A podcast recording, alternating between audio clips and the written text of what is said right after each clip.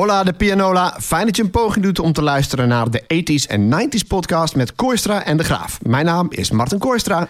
En mijn naam is Wilfred de Graaf. Vandaag gaan we het hebben over de muziek uit 1993. Maar nu eerst... Het is niet te geloven, de tijd gaat zo vlug. Martin en Wilfred, die kijken terug. Bijzonder of boeiend, hilarisch of raar. Zomaar het nieuws, feitjes uit het jaar. Op 13 februari 1993 bereikt het debuutalbum van Dr. Dre... voormalig lid en producer van NWA...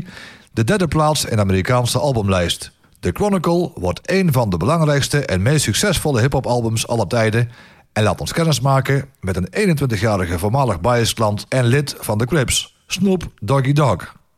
Op 26 februari vallen 6 doden bij een bomaanslag in het World Trade Center in New York. Uit onderzoek van zo'n 700 FBI-agenten blijkt dat islamitische fundamentalisten verantwoordelijk zijn... voor deze poging om het World Trade Center in te laten storten.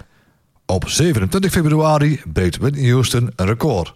Haar versie van Dolly Parton's I Will Always Love You... staat 14 weken onafgebroken op nummer 1 in de Amerikaanse hitlijst. Het is hard op weg de op 1 na best verkochte Amerikaanse single aller tijden te worden. Brandon Lee, de zoon van Bruce Lee, sterft op 31 maart tijdens het filmen van The Crow. De oorzaak is een echte kogel in een zogeheten prop gun... die gebruikt werd in de scène waarin zijn personage om het leven komt.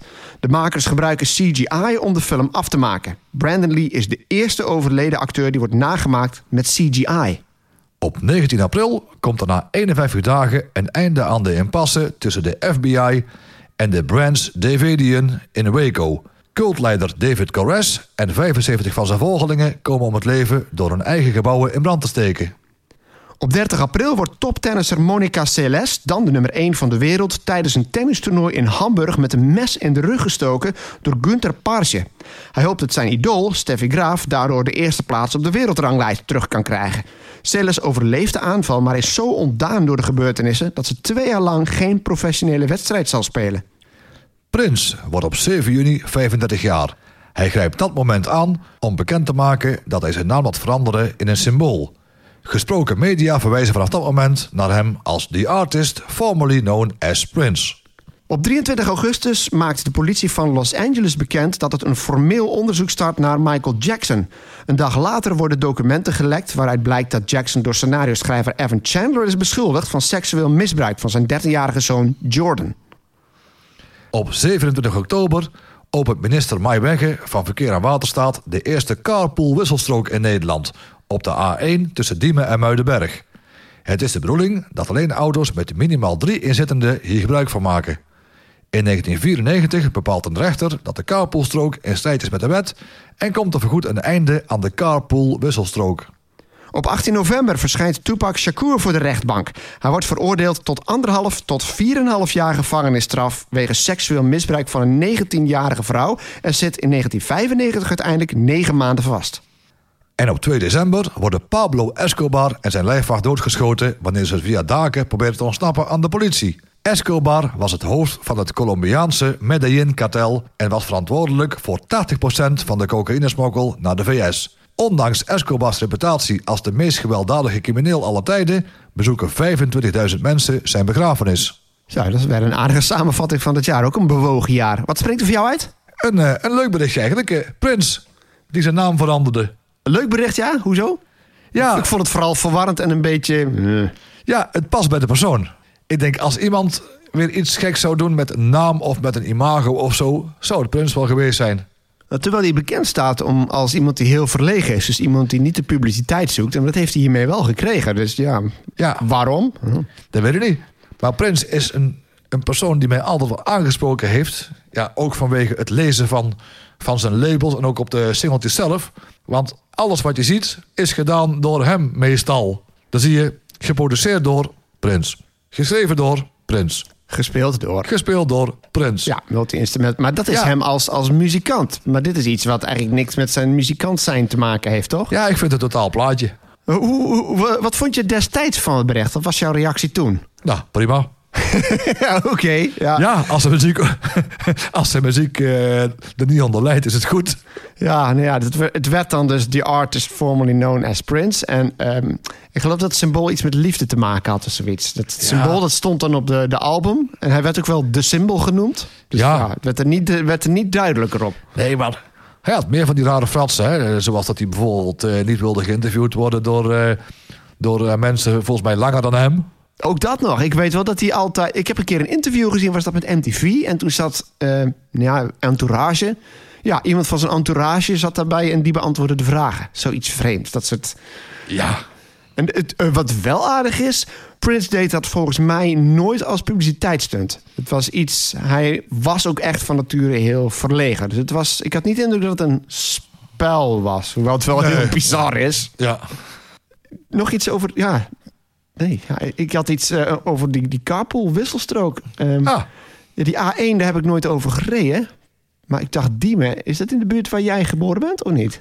Nee. Ook niet. Dus nee, ik ken dat traject niet, maar ik vond het wel grappig, het verhaal. De carpool-wisselstrook, dus ingevoerd door de minister van Verkeer en Waterstaat. Alleen van tevoren was er een oud-minister Verkeer en Waterstaat, Tjerk Westerterp. Die zei, dit gaat niet lukken, dit kan gewoon niet. Dus op de dag dat het geopend werd, door mijn weg met de camera's erbij... nodigde hij de pers uit om met hem illegaal over die wisselstrook te rijden. Dus die carpool-wisselstrook, hij in zijn eentje. Die werd ook gefilmd terwijl hij een boete kreeg... en heeft vervolgens een proces aangespannen. En dat proces heeft hij in tweede instantie overigens uiteindelijk gewonnen. En de reden was dat voordat je... Nou, ik heb een keer opleiding tot rijinstructeur gedaan... en dan moet je de verkeerswet kennen. En dat begint met definities. Dus alles moet vastgelegd zijn. Wat is bijvoorbeeld een wagen? En wat is een motorfiets? Klinkt heel simpel, maar dat moet allemaal precies vastgelegd worden. Wat is een elektrische fiets? Al die dingen moeten vastgelegd worden. En er stond blijkbaar niet in, geen definitie van wat een carpoolstrook is. Dus het was zo simpel. Je kunt iets niet verbieden als het niet bestaat, volgens de wet. Dus dat is wel grappig. Het heeft dus bestaan en ze zijn gewoon iets heel doms vergeten. En binnen een jaar was het ook weer weg. Ik vond het zo'n geinig bericht. En het bizarre is dan ga je zoeken naar informatie. Dan kom ik twee dingen tegen. Een journaal, een stukje van het journaal. En een programma, een populair programma... dat gewijd was aan die carpoolstrook. 3 keer raden welk programma dat was. Het zou goed de dik van elkaar zo kunnen zijn. Ja. En er is hij weer, André Fontijn. Ja. Dat vond ik wel grappig.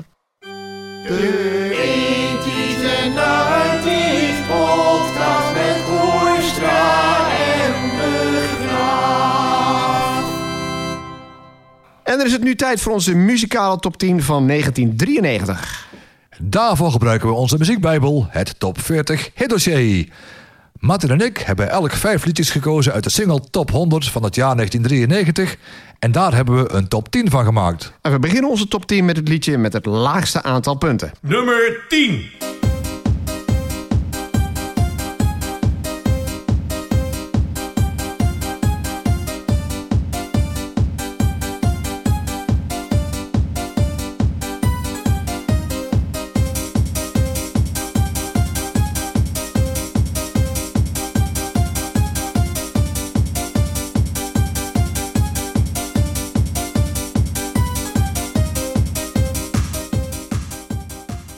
Pinocchio met Pinocchio, geschreven door Fiorenzo Capri en Terese Cesmini. Ik denk dat ik het zo goed uitspreek. Behaalde 199 punten, stond 11 weken genoteerd... en bereikte plaats 11 in de top 40. Gekkenhuis. Pinocchio. We hadden het in de vorige aflevering al over Booming Supporters... zo in die kinderliedjes. Nou, dit is dus ook een variant ervan. Maar ik vind deze wel heel grappig. Gebaseerd op de lieder van de miniserie Pinocchio uit 1972. Dat werd geschreven door Fiorenzo Capri. En Terese Cesmini heeft het dan geproduceerd en daar een eigen variant van gemaakt. En het gaat steeds sneller. Dat vind ik leuk. Het begint langzaam en het bouwt op. Ik vind het een mooie nostalgische plaat uit die periode. En van al die kinderliedjes, ja, net als Booming Support, dat was ook mijn keuze. Ik vind hem leuk. Ja. En ik weet nog precies hoe het hoesje eruit zag van die cd-single. Dat was een zwart hoesje. En dan met geschreven letters stond Pinocchio geschreven. Zoals het hier ook zo staat. Hè, met pen, streepje, occhio. Streepje, juist. Ja. Een streepje. En er stond echt zo'n poppetje getekend met zijn houten neus. Ja, en zo'n feesthoedje leek het er aan. Dat ook zo'n driehoekig... Dat is echt een kindertekening. Ja, dat paste er wel bij. Ja, want bij de opvolger, toeta, hoor je ook zo'n... Ja, ik heb deze wel eens als uitdaging voor mezelf gedraaid. Want hij gaat dus in... het heeft een standaard tempo in het begin. Dan is er een break. Dan krijg je zo, wat jij noemt ook... hoe noem je dat eigenlijk? Is er een naam voor? Of als je de plaat zeg maar stopt en je draait hem tegengestelde richting zo. Snap je wat ik bedoel? Ja, een backspin. Een backspin. Dat hoor je daar ook. En dan valt hij helemaal stil. Dus is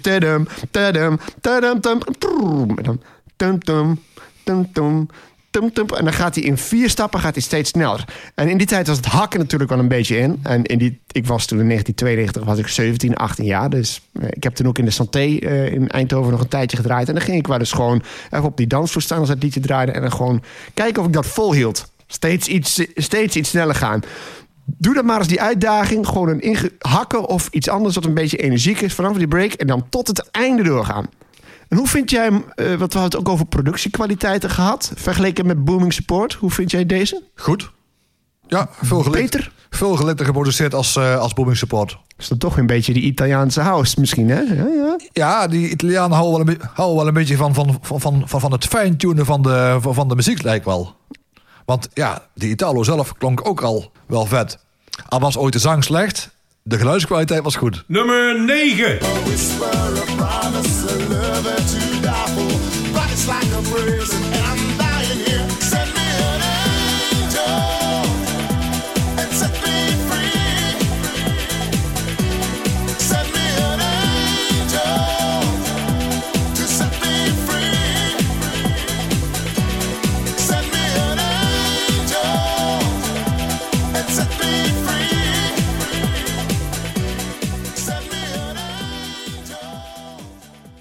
C.B. Milton, Send Me an Angel.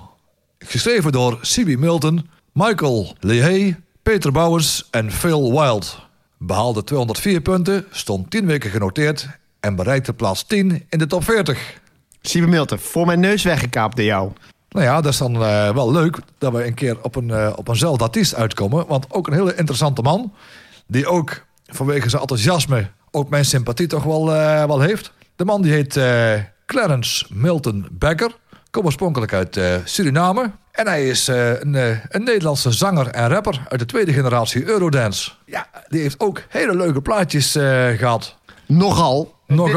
Maar ik vind dit zijn minste trouwens. Maar dit is de enige die in de top 100 staat. Dus daarom had ik hem op mijn B-lijst staan. Ik vind hem eigenlijk niet zo heel goed.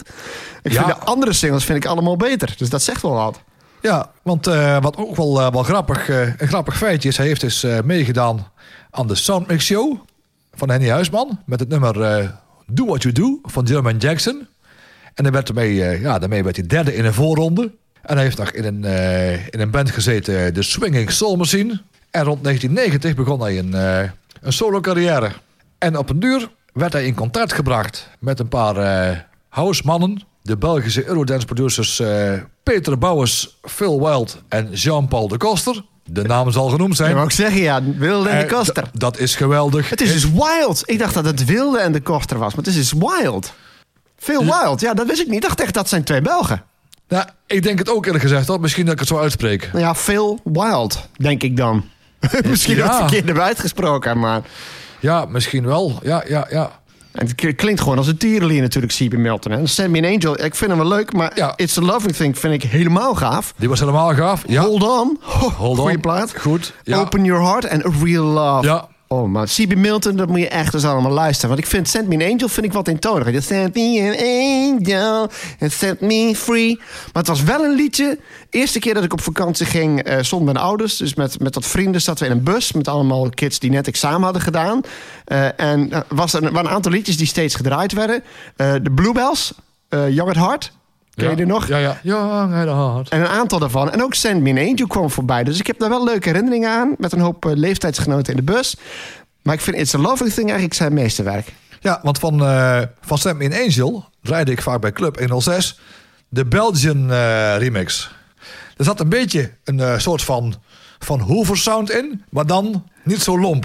Oké, dat zou het kunnen verklaren.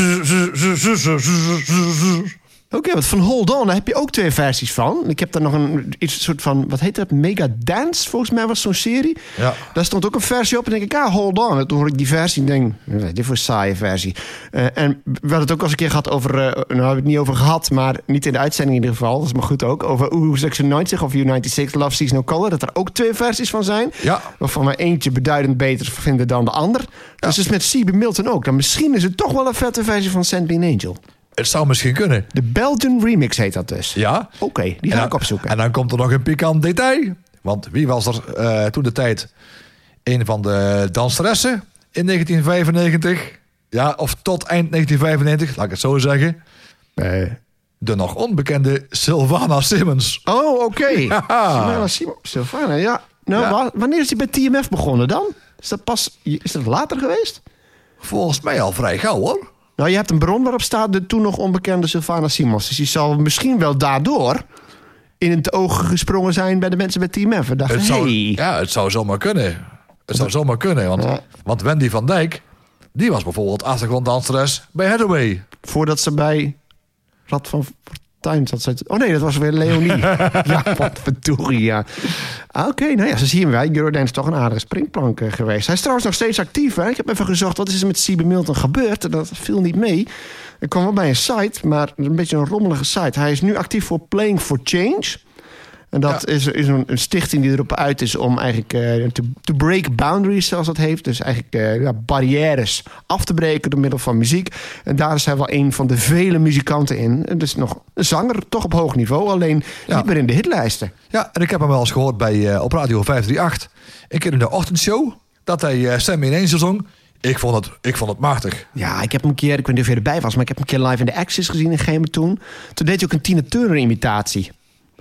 Dat was echt... die gast, die je kent ze wel. Had je ook Scooter en zo. En allemaal van... wat heet het? Double Vision. Van dat soort acts en zoiets.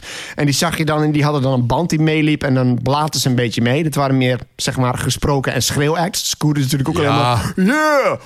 Yeah! Ja, een beetje de stallenbolkers van toen. Ja, en de enige die ik me kan herinneren... die echt kon zingen, die er ooit opgetreden heeft... dat was C.B. Milton. Die zegt iedereen weg. Zag er goed uit. Ja. Kon geweldig zingen. Ja. Had charisma. Eigenlijk had hij alles. De Nederlandse voorloper van Haddaway, zou je kunnen zeggen. Ja, want ik heb die volgens mij een keer op een zondagavond gezien... in de Kers in Oerlen. Oh, toch wel? Ja. Wat kun jij je daar nog van herinneren? Ja, ook gewoon vocaal heel sterk. Deed hij er ook een stukje a cappella? Dat weet ik niet meer. De Kers in Oerlen, daar had hij een zaal. Daar waren misschien... Nou, laten er misschien 200 man zijn in dat café. Maar het was berengezellig. Ja, C.B. Milton. Ja, en ik kan denk ik jammer dat hij niet meer heeft gedaan. Aan de andere kant, hij heeft toch in korte tijd een paar hele fijne singles. Ja. Waarvan dit dus de grootste hit is, dat verbaast mij dan. Want ik leg de link met Haddaway. In alle opzichten, kwalitatief, qua zangtalent, ook qua uiterlijk wat... Eigenlijk hetzelfde laken en bak. Maar hij maar een 1 liedje in de top 100, single top 100. En Haddaway, die heeft al 6 of 7 grote hits gehad. Ja. Waarom? Ja, dat weet ik niet. En in 1998 kwam de single uit What About Me van C.B. Milton. En dat was maar een heel mager plaatje qua hitnotering. Maar echter, in de club waar ik draaide toen in 1999... werd die plaat zo vaak aangevraagd... dat ik er zelf maar een mixbare extended van gemaakt heb. Oké. Ik denk, hij moet ergens in te passen zijn in een blokje. Ik zit er te denken, je hebt heel veel van die 80s en 90s revival dingen. Dan komen ook... hebben wij ook niet een keer Snap Live gezien? Is dat ook niet daar in Antwerpen, dat zij daar waren? Die hebben we volgens mij in Antwerpen gezien, ja. Ja, dus daar heb je heel veel... Robin S. was daar trouwens ook bij. Ja. Waarom C.B. Milton net niet, denk ik dan... als je het toch hebt over... terwijl hij nog zo actief is in de muziekwereld. Ik kan niet herinneren dat ik die ooit op een affiche heb gezien... voor een 90s party. Terwijl hij daar wel thuis hoort. Zeker hier in Nederland, zou je zeggen. Ja, precies. En ook bijvoorbeeld het intro van It's a Loving Thing... is ook uitstekend te gebruiken zoals intro voor zo'n promo... voor zo'n 90s feest. Ja, ik bedoel, kijk, Robin S., daar komen we wellicht ook nog op terug... die heeft ook 2 hits... En C.B. Milton heeft ook gewoon 2 hits... die iedereen eigenlijk wel kent uit die periode. Maar ik zei al, hij is nog steeds actief. Hij is eigenlijk altijd actief geweest. Dus het ligt er misschien ook gewoon aan dat hij gezegd heeft... nou, dat is mooi geweest die tijd. Mooi was die tijd. Dat jij en ik gelukkig... Nee, geen Corrie Konings deze keer. Maar dat hij gewoon gezegd... dat is voor mij verleden tijd. Ik ga met iets anders aan de gang. Ik zou hem graag nog een keertje die liedjes zien vertolken. Gewoon op een podium met die originele muzikale tracks ook. Nummer 8.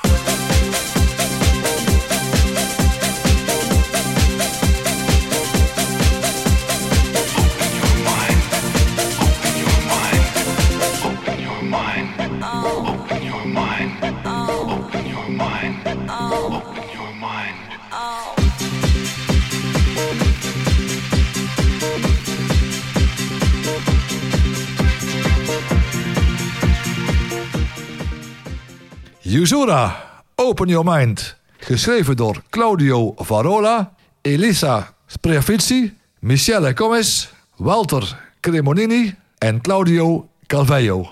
Behaalde 245 punten, stond 11 weken genoteerd en bereikte de 12e plaats in de top 40. Ook voor mijn neus weggekaapt. Hele vette danceplaat. Een van mijn favorieten aller tijden, staat zeker in mijn house top 10.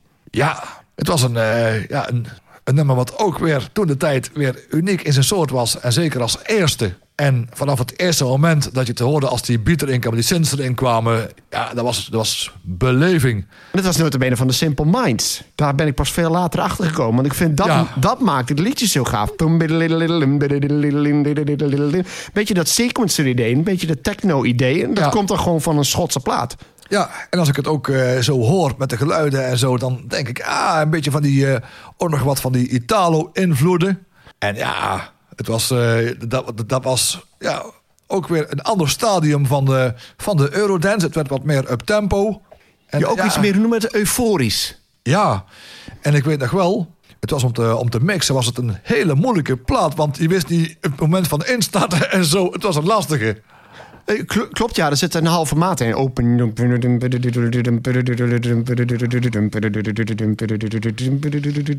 Ja, goed, ga niet tellen dat. Maar ik begrijp dat punt wel. Ook omdat er volgens mij... Ik ken de Classics Mix aan en de Radio Mix. En die Classics Mix, ook daar zit geen moment in dat je hem lekker kunt inmixen. Maar het is qua timing kan het heel lastig zijn. Daar ben ik het wel mee eens, ja. Maar ik vind het gewoon een vet liedje. Met meerdere samples trouwens, omdat Open Your Mind... Weet je waar dat uitkomt?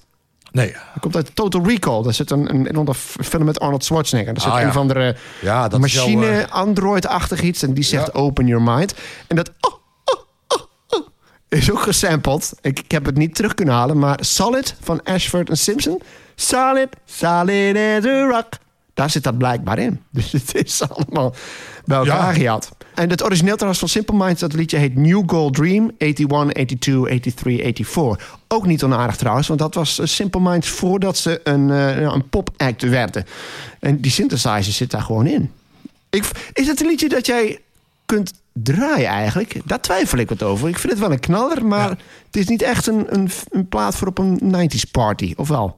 Nee, het is wel zo'n twijfelgeval. Ik blijf het meer zo'n plaat vinden als ik op weg ga naar mijn vader en krijg zo over de A27.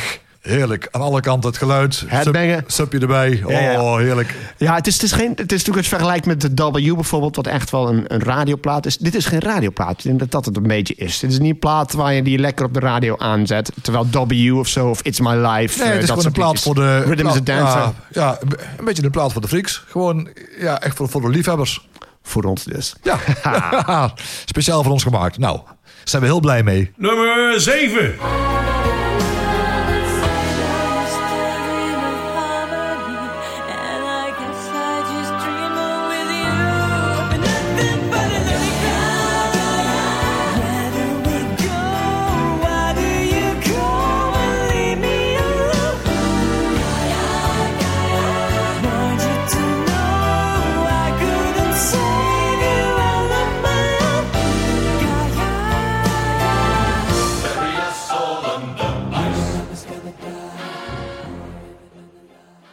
Valencia, Gaia, geschreven door John Sonneveld en Pim Koopman, behaalde 305 punten, stond 11 weken genoteerd en bereikte plaats 2 in de top 40.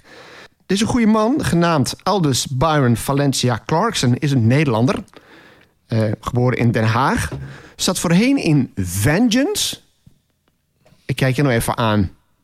Vengeance, zegt jou dat iets? Nee, de kenners kennen misschien één... Althans, de kenners die kennen er meer van. Maar ik ken Vengeance van één liedje. En dat heet When Loving You Is Wrong. En Vengeance vind ik heel goed te vergelijken met Vandenberg. En dan is het zo ook de link gelegd met een andere hardrockzanger, Robbie Valentine, die voorheen in Sinatra zat. Daar heeft hij ook mee... Zaad? nee. Niet, hij zat niet zo in Sinatra. Sinatra is ook een hardrockband en daar zat Robbie Valentine ook in. En Valencia heeft ook met Robbie Valentine gewerkt. Hij heeft een website. En als je die website leest, dan is hij heel lyrisch over hoe invloedrijk dit liedje is geweest. Dat zie ik niet gelijk terug, maar het is wel vrij uniek, hè, Gaia? Ja. Kende jij het? Ja. Oké. Ik ken het eigenlijk omdat ik dan via jaaroverzichten weer eens terug heb gehoord. Hoe zou jij dit omschrijven dan? Ben ik wel benieuwd naar. Ik hoor elementen van Meccano.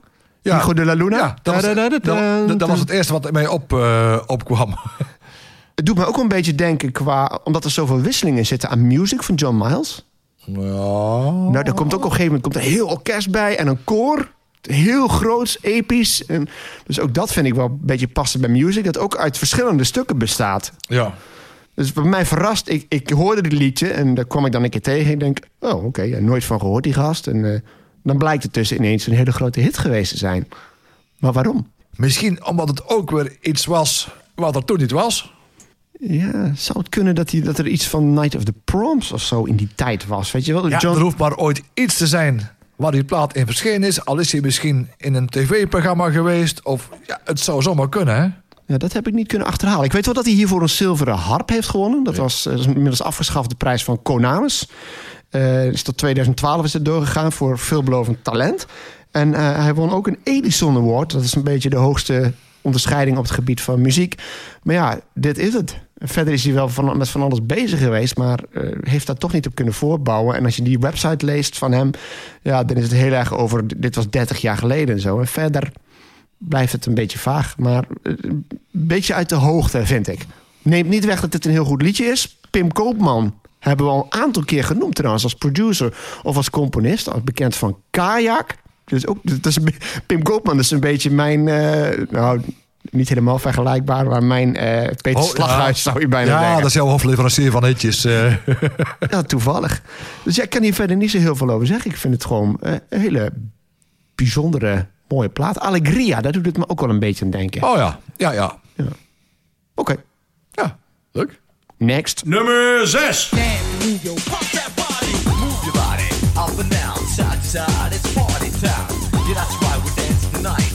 It's coming and the eyes are bright. Coming to an end like you understand that I'm a party man and this is the best I can. Making love again, now I'm out of the scene. I've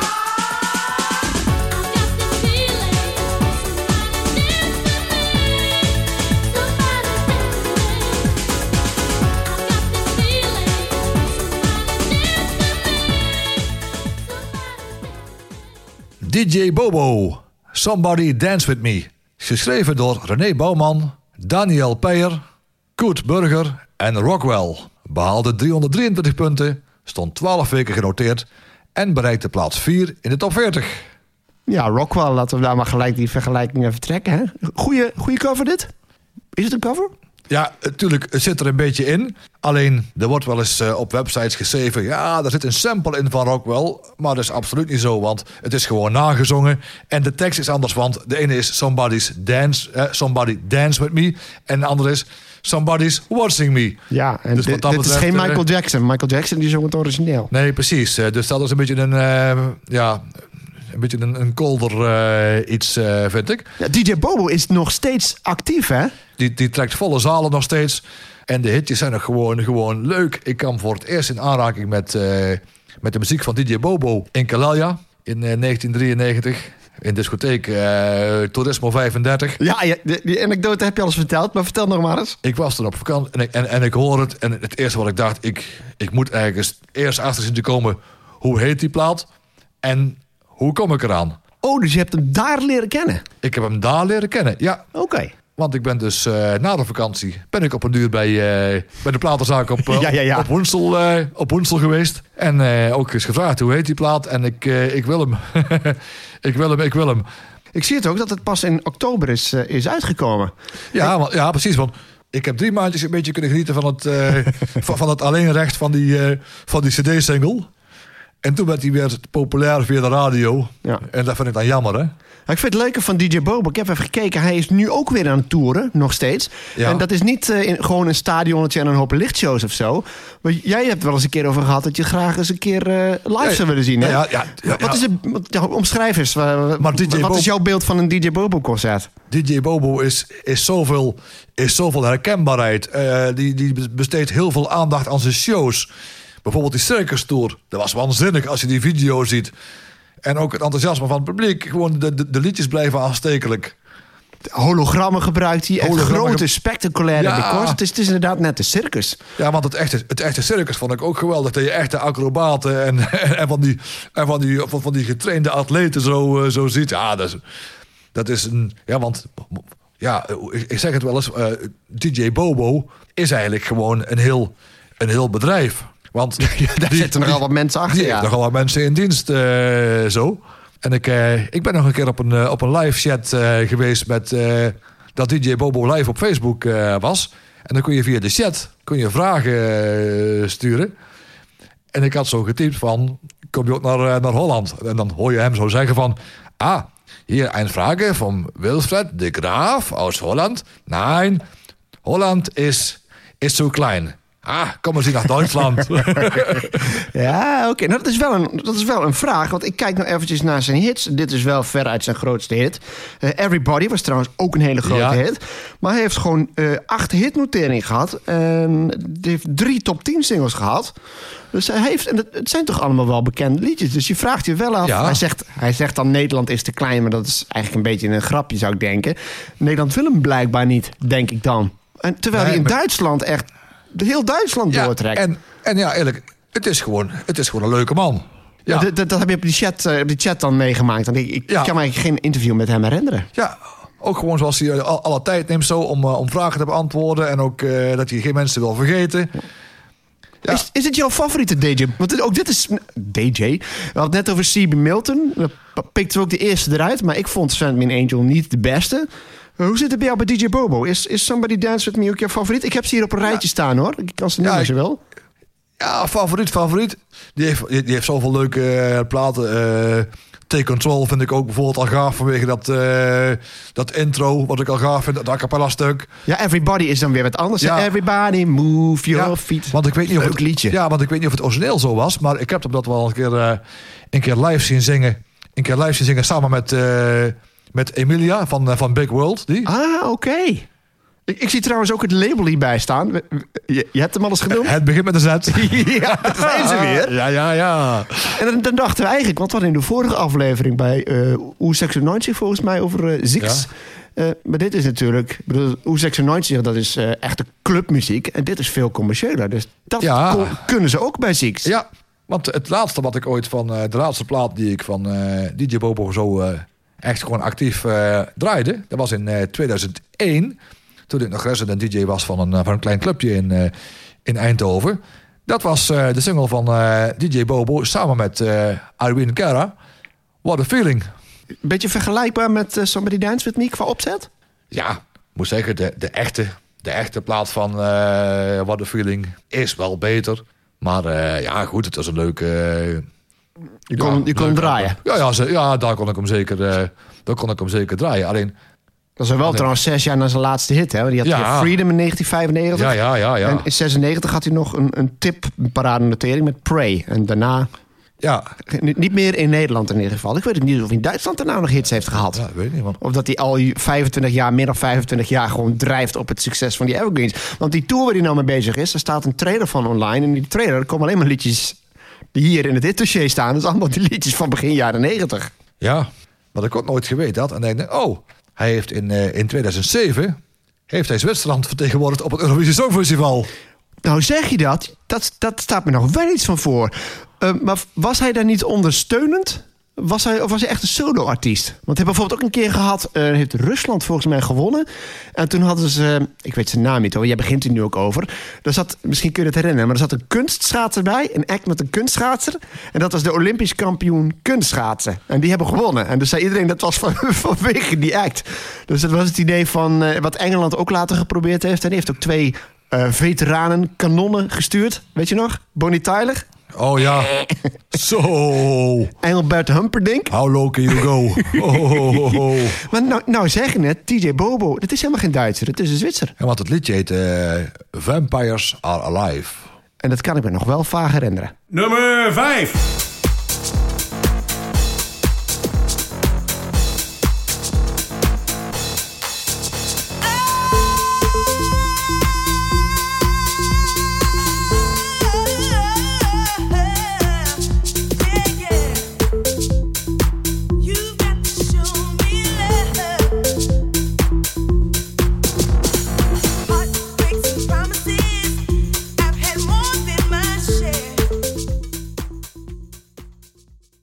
Robin S., Show Me Love, geschreven door Alan George en Fred McFarlane... behaalde 334 punten, stond 18 weken genoteerd... en bereikte de 13e plaats in de top 40.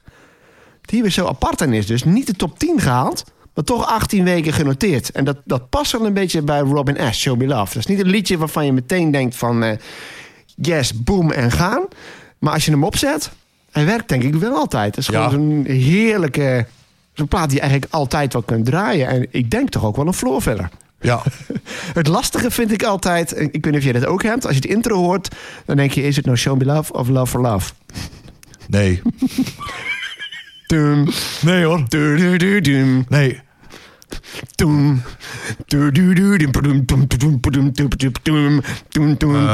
Dat is Love for Love. Dus, maar je moet er even over nadenken. Het grappige is... Dus Check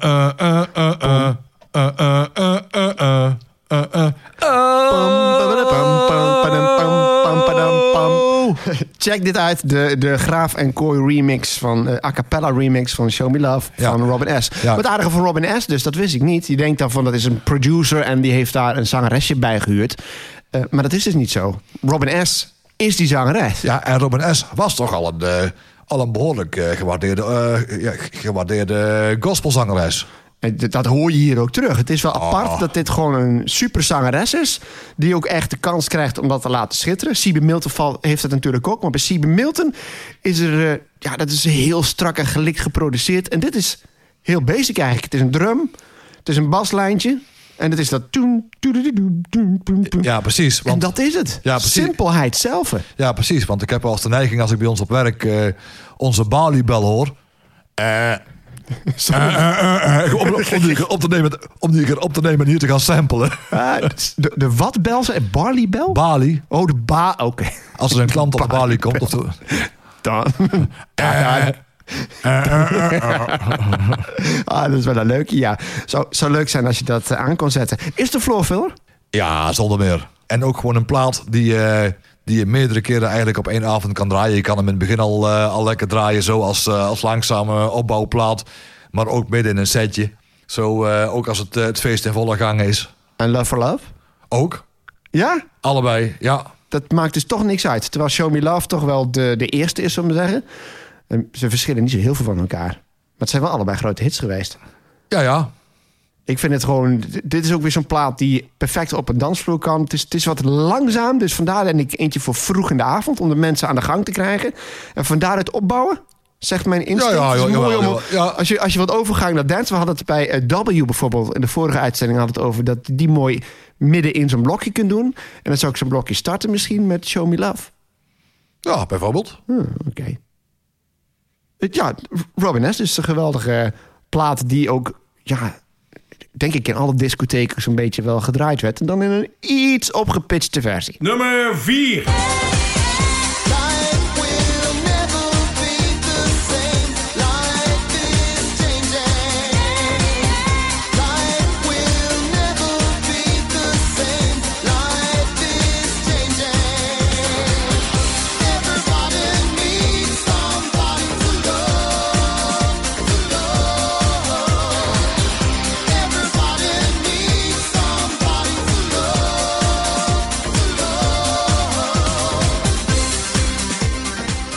Haddaway en Live, geschreven door Didi Halligan en Junior Torello, behaalde 359 punten, stond 13 weken genoteerd en bereikte de derde plaats in de top 40. En er zijn twee redenen waarom ik deze gekozen heb. Ik vind What Is Love te cliché, maar we gaan het er nu ongetwijfeld over hebben. En ik vind Live net zo goed. En ik vind hem leuker omdat ik What Is Love erg vaak heb gehoord. Maar ook om aan te geven dat Haddaway geen one-hit wonder is. Ik bedoel, dit staat bij ons op nummer 4 dus. Heeft gewoon de top 3 bereikt. Dus het was een hele grote hit. Maar Haddaway, we hebben al een paar keer naar genoemd. Wat is het geheim van Haddaway volgens jou?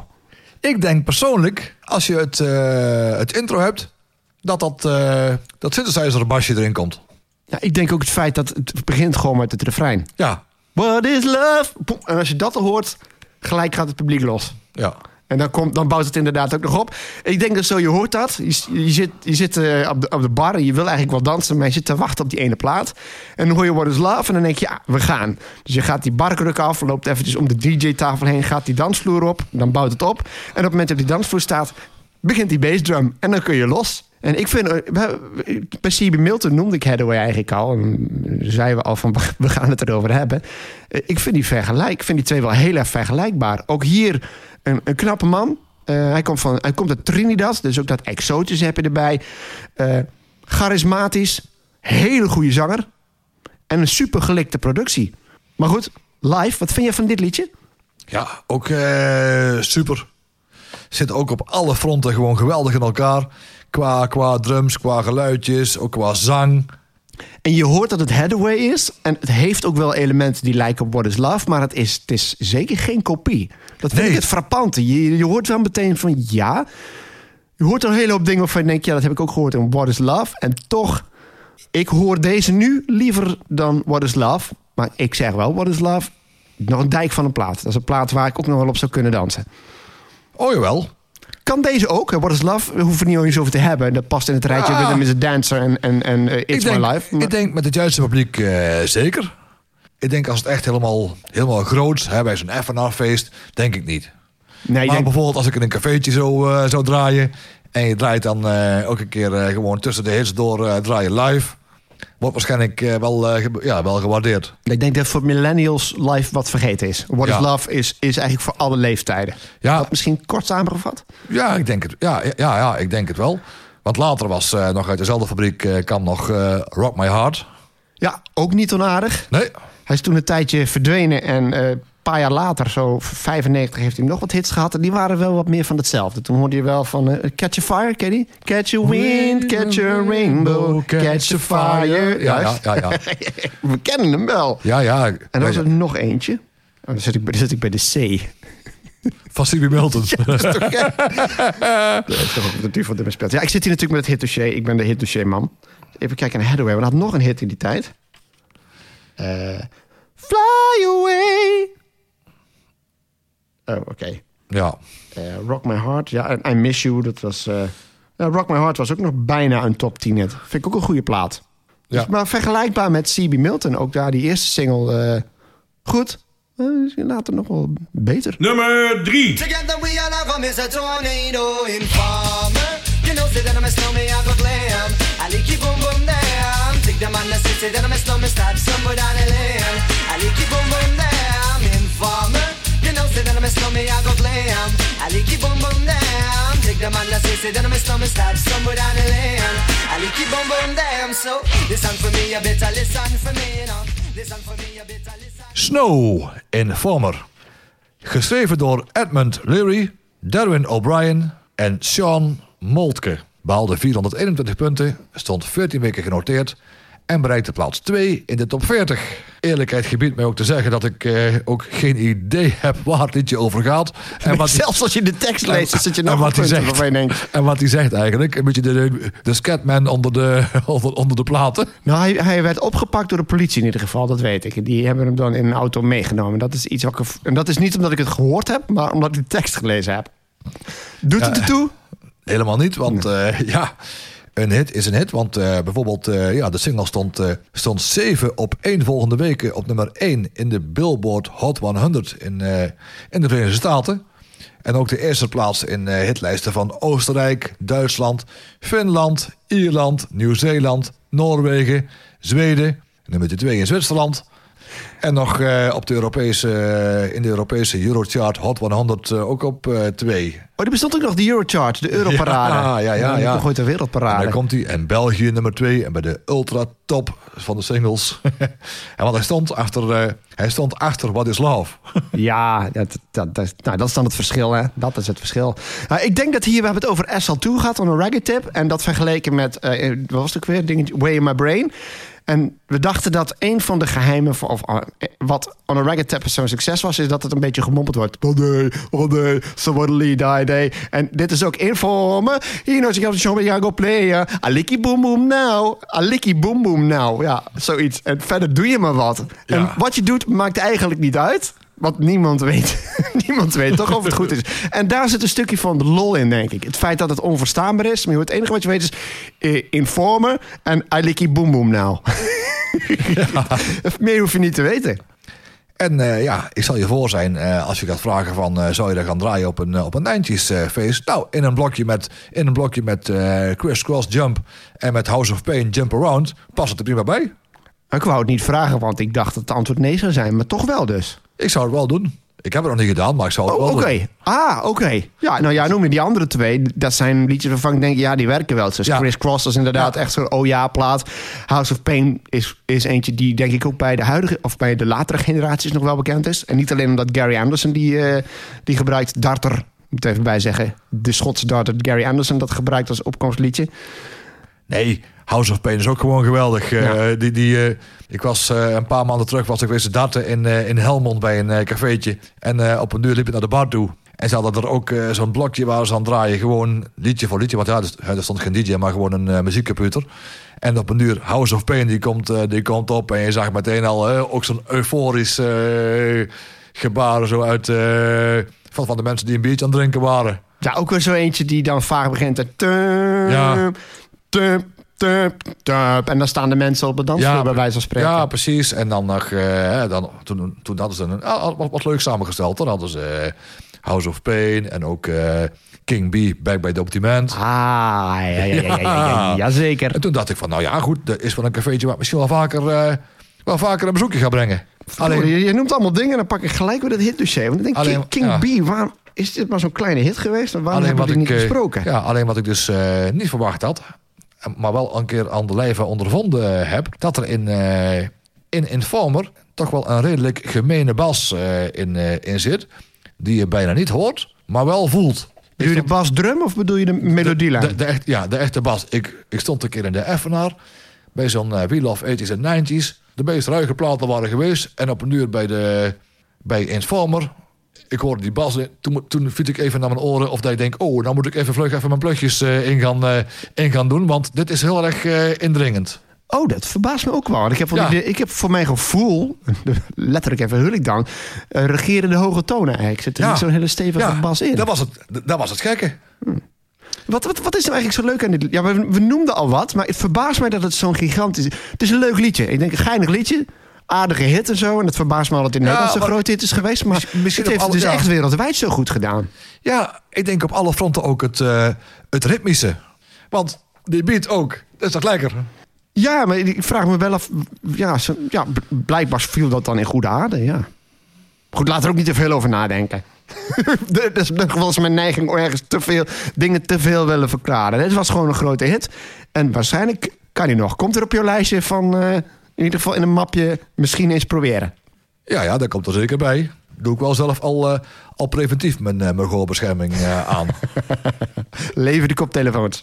Hartstikke idee. Nummer 2.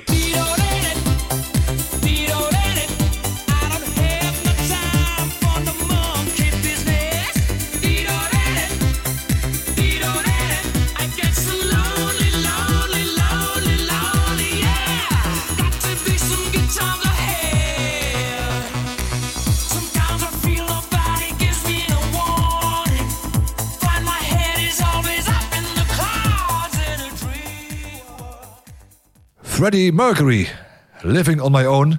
Geschreven door Freddie Mercury behaalde 476 punten, stond 15 weken genoteerd en bereikte de tweede plaats in de top 40.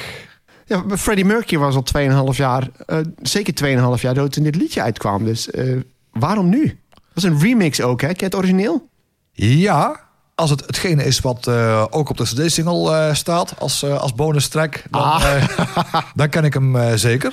Er zitten wel qua tempo scheelt het niet heel veel. Maar je hoort wel dat de normale is meer een beetje een soort van... Ja, rock is ook weer over... Ja, het is een beetje meer een plaat dat je denkt... Ah, er is een band bezig. Ja, dus het is duidelijk meer Queen. Want Living on My Own, deze remix, heeft eigenlijk niks meer van Queen. Nee, die heeft weinig van doen met Queen. Het enige waar ik mee zou kunnen vergelijken is met The Invisible Man...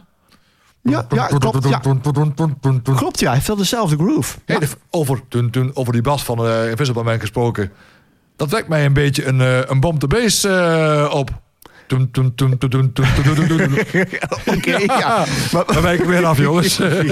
Dat maakt niet uit. Via Freddie Mercury naar Queen. En dan bomb the bass is niet zo gek. Maar Living on My Own heeft natuurlijk wel die geweldige hoek, hè? Dat Fido Day. Ja. Dat is eigenlijk wat het pakt. Maar weet jij waarom dit liedje nou opeens uitkwam? En wie zat er achter die remix? Achter de remix? Ja, de naam is misschien een keer genoemd. Het is geen Ben Liebrand, het is geen Slaghuis. Nee, als je zegt misschien een keer genoemd... dan is het in ieder geval geen van die twee. Nee, precies. Maar je hebt ze wel weer even genoemd. Nou ja, daar zijn ze wel dankbaar voor. Maar Serge Ramakers. En dat is dezelfde man die verantwoordelijk was... als The Sound of Sea... van de Confetti's. Ik zat al te denken, die naam is een keer eerder gevallen... en de Confetti's ook. Dat is hem, ja. En dat is dezelfde man die ook het arrangement ingespeeld heeft... van die New Beat remix van Marina, van Rocco Granata. Oh, voilà. Nou, daar heb je dus. Nou weet je dus wanneer we het over hebben gehad. Want we hebben Marina besproken in een van onze specials. Was het de One Hit Wonders?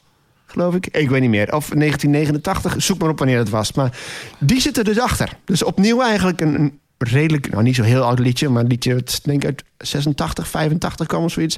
in een nieuw jasje gedaan. En eentje die nog 30 jaar later nog steeds staat als een huiseik. Hele goede plaat, denk ik, die je nog prima kunt draaien. Ja. Op de radio en op een feest. Ja. Wat spreekt jou hier zo aan, op dit liedje? Ja, juist eigenlijk omdat Queen eigenlijk een beetje de rockband was. En je moet het maar durven en willen... om aan zo'n icoon als Freddie Mercury... om aan zijn orkest, om aan zijn banden te mogen komen. Als dat niet goed gaat... nou, ze hangen je aan de hoogste boom, hè? Ja, natuurlijk. Zoiets mag je niet doen zonder toestemming van de auteurs. Maar ja, je schopt misschien wel tegen de schenen van een hoop fans. En toch is dit wel omarmd. Ja. Misschien ook specifiek door de gay scene... waar Freddie Mercury natuurlijk wel een icoon was. Het zou goed kunnen, want qua sound en zo... paste dat uitstekend. Ja. Maar de plaat vind ik ook gewoon goed in elkaar zitten. Ook een leuke, ook een goede break zit erin. Ja, ik vind gewoon die arpeggio of het... dat vind ik gewoon lekker. Dat geeft het een lekkere groove. Ja, dat was gewoon fantastisch.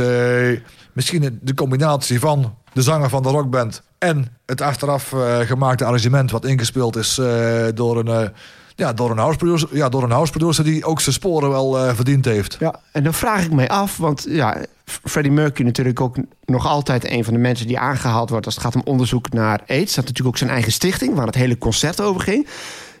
Ik vermoed haast, en ik weet het niet zeker, misschien heb jij het kunnen achterhalen, dat er mee in verband hield met deze remix, dat de opbrengsten... Daar heb ik geen idee van. Dat weet ik echt niet. Het zou me niet verbazen als in ieder geval de auteursrechten... of de royalties, dat die daar naartoe zouden gaan. Dat ook een reden zou zijn geweest waarom er toestemming zou geven... om daar een dance remix van te maken. Ja, ik heb wel gelezen... alleen ik weet niet wat voor organisatie het was... maar de Engelse Brothers Organisation... die had gevraagd of hij een house mix ervan wilde maken. Ah, oké. Dus dat was wel degelijk vanuit een goed doel? Brothers Organisation? Wie weet, want de mix die heette... de No More Brothers remix. Oké. Ja. Ik probeer... Dat is een grap. Ja, dus ja misschien... Maar de grap is me niet helemaal duidelijk. Ja. Maar ja, goed. Het resultaat was wel van die mix... dat alle dansvloeren overal gevuld werden... en ook bijna in heel Europa... een nummer 1 hit. Ja, nou zei jij net... welke was dat ook weer? Snow, die stond... Oh, Ja, ik zit de hele tijd met mijn telefoon aan weer te klooien om dingen op te zoeken en zo. Dus dan valt hij wel eens op de grond, want dan ligt hier allemaal rommel. Dus ik heb wel meer gehoord dat ik ook mijn top 40 hit dossier weer pak. Ga ik nu ook doen trouwens. Want ik vraag me af, in Nederland stond hij op nummer 2. Ja. Is hij bij Snownet, daar stond Haddaway ervoor. Ik ga eens even opzoeken of ik kan achterhalen hoe het zat met Freddie Mercury. Welke plaats stond er dan op nummer 1? Nou ga ik eventjes, even nog niks zeggen, maar dan ga ik eventjes rekenen in de tijd. Was dat ook ergens zo rond augustus, september 1993? Hij kwam uit op 31 juli, dus dan heb je het over augustus, september inderdaad, ja. 1993, dan was het... Bobo... Even kijken. Heeft geen nummer 1 net gehad, hè? Nee, dit geen nummer 1 net gehad. Maar ik ben aan het denken van welke plaat zou het zijn die misschien hoger stond?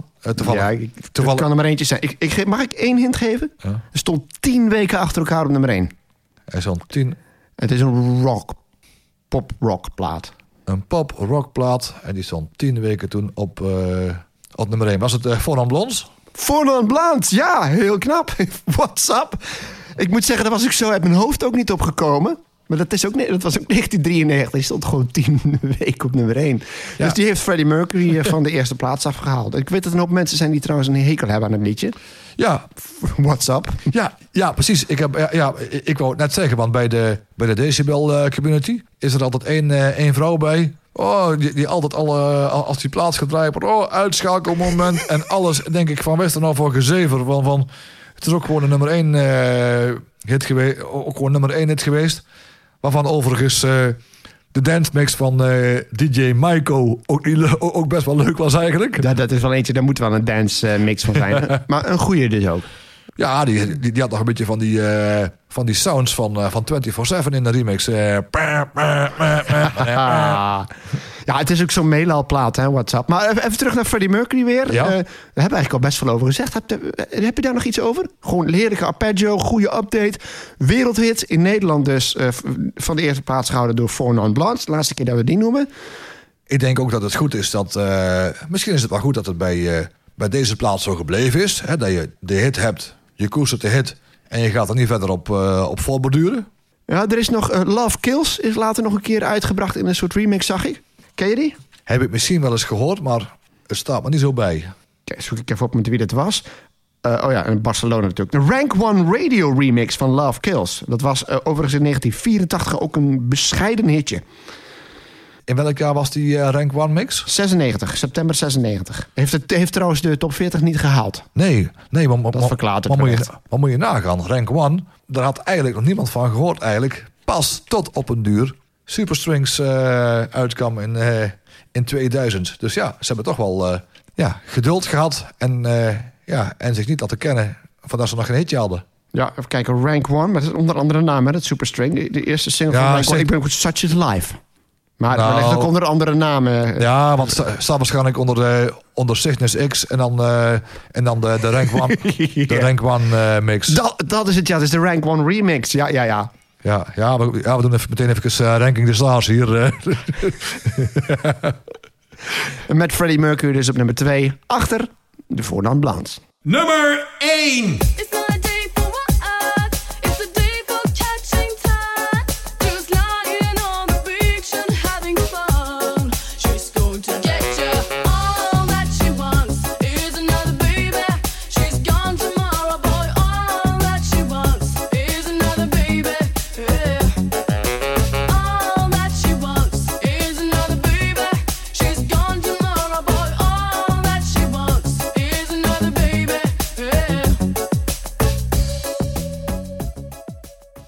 Nummer 1 dus geen Fornan Blonds, maar Ace of Base, All That She Wants, geschreven door Jonas Joker Berggren en Ulf Buda Ekberg.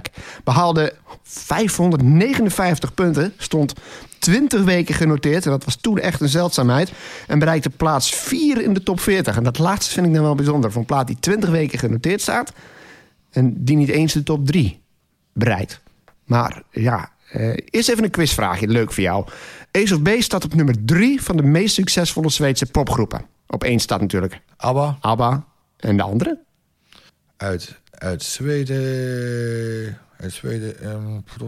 Een klein minuscule hintje. Zweedse rockgroep Met een man en een vrouw. Nee, geen Europe. Dat is wel een goede hit. Dat is wel een goede, vind ik trouwens, Europe. Maar een man en een vrouw. Vrouw als zangeres. Roxette. Roxette, inderdaad. Die stond, stond op nummer 2. Ja, nee, ja. Europe vond ik een goeie. Dat is natuurlijk ook wel groot geweest. Maar goed, dat even terzijde. Ace of Base, ja. Twee mannen, twee vrouwen. De meiden zijn zusjes. En een van de twee mannen is een broer daar weer van. Dus het zijn drie... plus een vriend daarvan. Die zijn eerst samen gaan DJ'en, zijn toen gaan componeren. En toen zijn de zusjes gaan zingen. En toen komen ze met wat eigenlijk de Ace of Base sound heet. En dat is uiteindelijk in een aangepaste versie... ook in de Verenigde Staten een gigantische hit geweest. Dus ze hebben maar 2 succesvolle albums gehad. The Sign was dan echt het mega-album. Daarna hebben ze nog eentje gehad. Er staan ook leuke hits op. Beautiful Life, Lucky Love en My Déjà Vu. Maar All That You Want, daar is het allemaal mee begonnen... En dat is gewoon, die zangeres heeft een mooie, zware stem. En het is gewoon een lekkere combinatie van... Het doet een beetje denken aan Beats International. That Be Good To Me. Maar dan nog iets gelikter. En die lekkere reggae beat zit er ook weer onder. Ja, het is gewoon een... Het is gewoon een formule die goed werkt. Want ondanks dat er nog een aantal platen waren... die toch wel qua beats op elkaar lijken... was het geen eenheidsworst, hè? Want bijvoorbeeld, je had ook The Sign. Dat was ook geen slap aftreksel van All That You Want, vond ik. En misschien was de minste plaat, ja, zover je van kan spreken... in mijn optiek misschien wel Happy Nation. Ja, ik weet het niet. Dat is wel degene die ik zo niet voor de geest ga halen, hoor. Als die andere zo doorop. Wheel of Fortune. Ja, klopt, ja. What do you tell your dad? Like the Wheel of Fortune. Happy Nation, ja. Dan zie ik Highway to Hell, maar dat staat erboven bij ACDC. Dat Design natuurlijk, ja. Don't turn around. Living in Danger? Dat zegt mij niks. Nee, dat is ook nummer 27, ja. Lucky Love. Is nog wel leuk. Beautiful Life. Ook maar een bescheidenheidje trouwens, dat valt mij tegen. Ja, want in die Beautiful Life vind ik zo'n heel leuk stukje. Dan begint op een uur die synthesizer beginnen zo. En dan komt er in één keer zo'n bas op. Toem, toem, pom, pom, pom, pom. Ja, zo'n heel swingend loopje van een bas begint. It's a beautiful... Dat is gewoon klassieke Eurodance. En daarmee kwamen ze niet verder dan plaats 34 dus. Maar ze hebben dus eigenlijk in 5 jaar... hebben ze dus evenveel bereikt bijna als Roxette... En meer dan Europe. Was Europe trouwens überhaupt Zweeds? Vraag ik me nou af. Maakt ook niet zoveel uit trouwens. Maar ik denk dat ze wel succesvoller zijn geweest dan Europe ook. Hoe dan ook. Oké, dan zal ik eventjes ons een klein beetje indekken. Deze podcast bevat geen 100% waarheidsgarantie. Nee, zeker niet. Ik ben even zijn naam kwijt... maar je hebt een aantal van die late-night talkshows in de Verenigde Staten. En daar kijk ik wel eens fragmenten naar. Dus eentje die heeft dan... aan het eind van de week heeft hij een show die heet Corrections. En dan gaat hij in op correcties die gemaakt zijn door kijkers. En die behandelt hij dan de meest belangrijke dingen. En dat is best lachen. Nou, dat kunnen we ook wel doen. Want ik heb al vaker bij het monteren en zo en het terugluisteren... ik denk, oh, fuck... dat mag ik niet zeggen.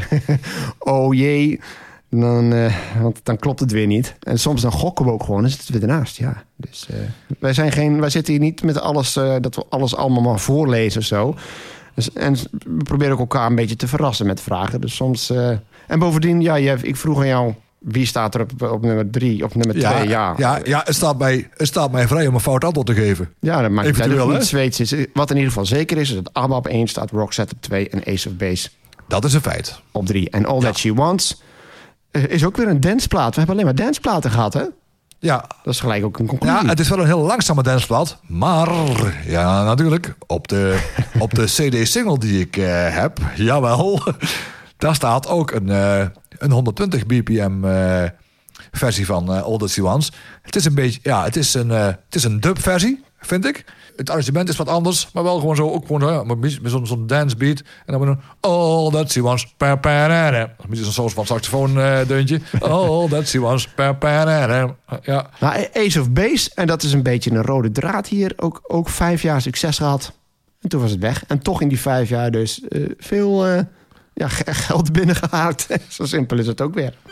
De 80's en 90's podcast met Kooistra en de Graaf. Nou, conclusie hebben we eigenlijk net genoemd. Hè? We hebben eigenlijk allemaal danceplaten. Dus 1993 is meer dan de voorgaande jaren. het jaar van de dance voor ons. Ja, en dan denk ik dat het ook wel zou komen doordat er steeds meer gebruik gemaakt wordt van studioapparatuur en misschien ook wel dusdanige software. Dat het ook makkelijker en toegankelijker geworden is om een danceplaat te maken in eigen beheer in eerste instantie, voordat je hem helemaal laat masteren bij een grote studio. Ja, goed, ik zeg nou, het is het jaar van de dance voor ons. Want de liedjes die wij gekozen hebben, dat zijn allemaal danceplaten. Maar betekent dat dan ook dat er zoveel dance in de lijst stond? Ik ga gewoon even de top 10 doornemen. Dat valt dan toch nog wel mee. Op 10 staat Meatloaf.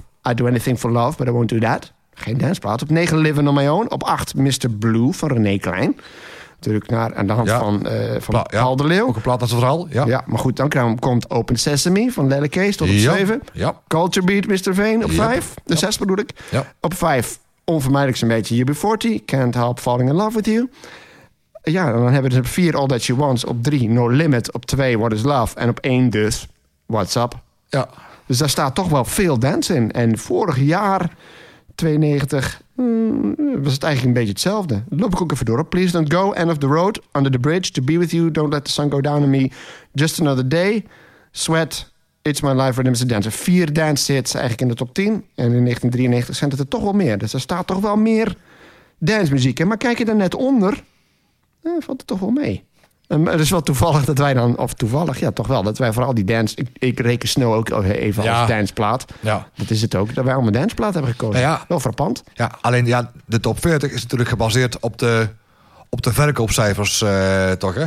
Ja, in die tijd zal dat, ja dat zal, zeker, ja. Misschien, ja, het kan ook zomaar misschien wel een trend geweest zijn, dat er misschien in een bepaalde periode meer cd-singeltjes en zo gekocht werden door de jeugd. En hetgeen waar ik in mijn discotheek of kroeg hoor. Oh, dat is een gaaf nummer. Dan ga ik even naar de platenzaak. Even luisteren. Ja, ik koop hem. Ja, bij danceplaten was het vaak als je alleen de single gaaf vond. En misschien een extended version. Dan kocht je de CD single. En als je hem helemaal gaaf vond, dan kocht je de CD maxi. Want dat stond er voor 5 gulden meer. Stonden er vaak wel 5 extra versies op. Ja, zeg, dat zou kunnen meespelen. Ik denk, nogmaals, bedoel, wij zijn nu achter in de 40, zelfs in de 50. We zijn rond de 50, zo zeg ik het goed. En toch kiezen wij nog van die van 30 jaar terug ook allemaal dance. Dus dat is niet iets dat toen de jeugd leuk vond. Ik bedoel, we waren ook geen jeugd. We waren toen ook al gewoon rond de 20, dus zeg ik het goed. Ja, en toch pikken wij dit eruit. Dus het is ook gewoon kwaliteit. Ja. Maar het klopt wel, een groot voordeel. Je had toen eigenlijk 2 soorten cd-singles. En vaak waren die van dat zeg maar de gevestigde namen als Sting en U2 en dat soort dingen. Dan had je een A-kant en een B-kant. En soms had je ook zo'n... Heb je die nog gehad? Zo'n mini-cd'tje? Ja, dan moest je zo'n adapter pakken, hè? Dat hoefde niet. Maar je had dan binnen de cd-speler had je nog een soort mini-groef. Ja, en daar kon je hem dan inleggen. Ja, ja. Die had je ook nog, maar daar stonden er maar 2 liedjes op. En inderdaad, als je dan een danceplaat kocht, dan kregen ze soms wel 6, 7 tracks. Dus dat zou wel een reden kunnen zijn. Ja. En toch, als je twijfelt tussen 2 liedjes, dan zegt ik ga voor die met 7 tracks. En ik denk ook eigenlijk wel dat er ook veel artiesten waren waar je niet gauw het singeltje van koopt op cd. Bijvoorbeeld, vooral misschien meer in de gitaar en rockmuziek. Maar dat je dan geneigd bent om naar de cd-winkel te gaan en je luistert heel de cd af. Ja, en dan koop je heel het album. Het album, dat is sowieso. Ik denk dat eigenlijk altijd zo was. Ik denk dat er nog een andere factor speelt. Dat is ook de opkomst van de hele club. Van de clubscene. Ja. Want in Eindhoven ook had je eind jaren 80 de Hollywood. Ja. Geloof ik. Toen was het nog te jong, was ik helemaal niet mee bezig. En daarna zijn eigenlijk die moderne discotheken en zo zijn uit. Dus je hoefde niet meer, je was niet meer afhankelijk van de radio. Ja, die cafés werden dan heel veel van dat soort dancemuziek gedraaid. Ja, precies, maar terwijl bijvoorbeeld dan een genre wat nog helemaal niet voorbij is gekomen, bijvoorbeeld bij de danssalon, daar werd weer een ander soort house gedraaid. Meer van die clubmuziek, wat eigenlijk weinig vocale platen waren, maar meer van die dubversies. Die werden gedraaid in de danssalon. Ja, maar ja, daar kwam ik in ieder geval pas jaren later. Dat is echt eind jaren 90 voor mij. Dus ja, dat is wel een beetje een andere periode. Ja. Maar het is wel zo dat, denk ik, in die periode in de kroegen ook, in de horecagelegenheden, steeds veel meer dance werd gedraaid. DJ Bobo is een goed voorbeeld. Die heb je niet leren kennen van de radio. Nee. SL2 dan denk ik ook niet. Nee. Dus dat is omdat je dan ergens komt waar die muziek gedraaid wordt en dan ga je daarnaar op zoek.